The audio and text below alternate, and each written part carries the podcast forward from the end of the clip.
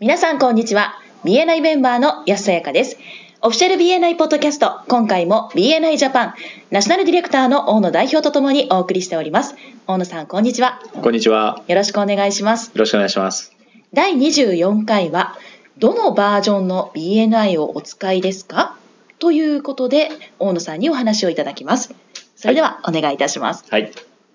ではまず、やすさんに質問です。はい。パソコンはどのバージョンをお使いですかパソコンですかオペレーティングシステム、OS ですね。はい。Windows 10はい最新版でしょうか。ああと、Mac を使っているんですけれども、はい Mac も OS10 を使っていますあ。最新版ですね。はい。では、BNI の OS はどのバージョンをお使いですか BNI の OS、はいどどういう意味ですか ?Windows はどんどんアップデート、ね、バージョンアップされてますよね。はい。 Mac もそうだと思うんですけども、はい。 BNI も実は同じようにどんどんアップデートされて、バージョンアップしてるんです。あちなみに、あ。はい。 Windows 1.01一番最初の Windows ですねはい。これは西暦何年にリリースされたかご存知でしょうかえー、あーちょっとわからないですね。いつですかもしかしたらやすさんが生まれた前かもしれないですねああ、そうかもしれないですね。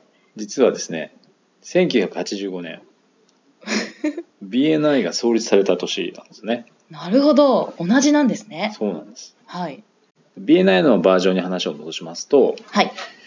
まず分かりやすい例としてはトレーニングがあるかなと思うんですけどもはい。 2006年に日本で BNI をスタートしたんですけれどもはい。その当時はですね、まずイギリスの英語のマニュアルを翻訳して、うーん。私の自宅のプリンターで印刷したものをおーホチキス止めしたマニュアルだったり、はい。リーダーシップチームとかあのサポートチーム、今まさにね、これからトレーニングが、9月のトレーニングが始まりますけども、はい。そのトレーニングはですね、実はマニュアルは英語のままで、へえ。イギリス人がトレーナーをやってたんです。はあ、そうなんですね。英語でですか。英語でもちろん。わ。でもちろん通訳は私が隣でやりましたけどね。はい。でトレーニングの種類も少しずつその当時から増えてきてはい。今今ねあのたくさんいろんな種類のトレーニングがありますけどもはい。きちんとこう例えば印刷会社で印刷製本されたりという見た目だけでなくてですねはい。 MSP のように歴史の長いトレーニングのマニュアルもちょくちょく変更があったりとか、はい追記がされたりしています。はい。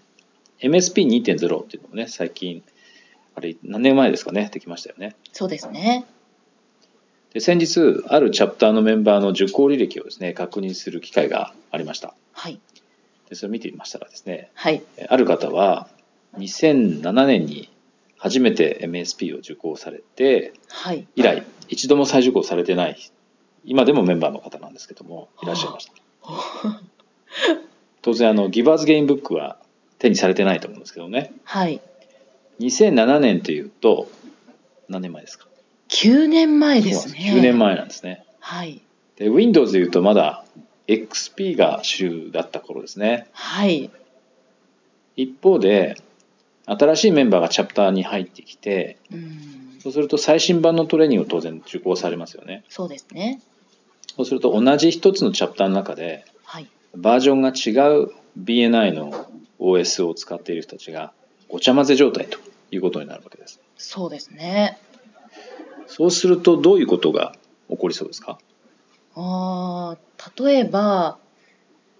新しいメンバーがはい新しいバージョンのトレーニングを受けたのにうん昔のトレーニングを受けたままうのんメンバーから例えばその方がメンターになってメンタリングを受けた時に、はいせっかく最新の情報を入れた新メンバーのバージョンがダウンしてしまうということが、うん鋭いですねはい、なあるほるのどかなと思いました。はい他にはそうですね。あとは、あの役割の中で、例えば、初期兼会計の以前の仕事として、ビジターの情報をコネクトに入力するっていうことがあったと思うんですけども、そうですねはい、今ではそれはビジターホストの担当になっていますよね。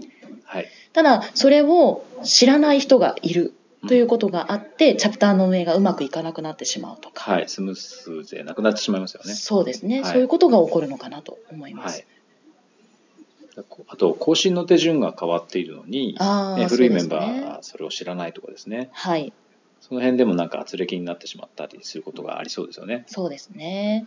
つまりは同じチャプター内でみんな BNI のメンバーなのにはい BNI の話が通じないようなうん状況になってしまうっていうことが言えると思いますはい、特にリーダーシップチームやサポートチームのトレーニングは実はとても進化のスピードというかですねバージョンアップのスピードが速いんですねはい、でマニュアルのアップデートもほぼ毎回6ヶ月ごとにうん、されてですねはい、トレーナー向けのオリエンテーションもやはり6ヶ月ごとにあってはい、ベテランのトレーナーでもやっぱり毎う回ん受けないといけないぐらいなんですね。はい。確かに。それでは、まあそろそろ今回も終わりに近づいてまいりましたが、はいメンバーの皆さんへ、大野さんから何かメッセージはありますかはい、そうですね。お伝えしたいことはですね、はい、実は BNI の持っているリソースというのは実は全てはい、 GMV っていうものをですね実現することに使われているんですね。うーん、GMV とは、はい、これはあの頭文字ですけども、グレーターメンバーバリュー、うーん、 G グレーターの G とメンバーの M とバリューの V を取って、グレーターメンバーバリューと言いますでメンバーにとってのより高い価値という意味ですねうーん、なるほど。常にどうしたらよりメンバーシップの価値を高められるかが、まあ、BNI にとっての最優先事項であるっていうことですはい、なのでトレーニングとかそのプログラムのバージョンアップも当然例外ではないんですねそうですね。ですので、ご自身のメンバーシップのですね、価値を最大限活用するというだけではなくて、はい、えチャプターの他のメンバーのためにも大切なことであなんです。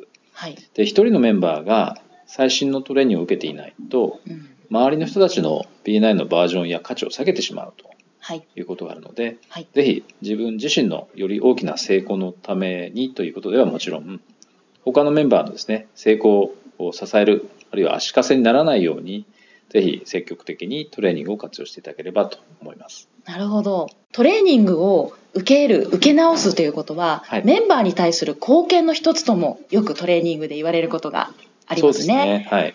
れぐらいやはり、最新の情報を常にまあ持っておくということは大切なことだということが今日よく分かりました。はい。ありがとうございました。ありがとうございました。今回も BNI ジャパンナショナルディレクターの大野代表と私 BNI メンバーの安さやかでお送りいたしました。次回もオフィシャル BNI ポッドキャストでお会いしましょう。See you next week!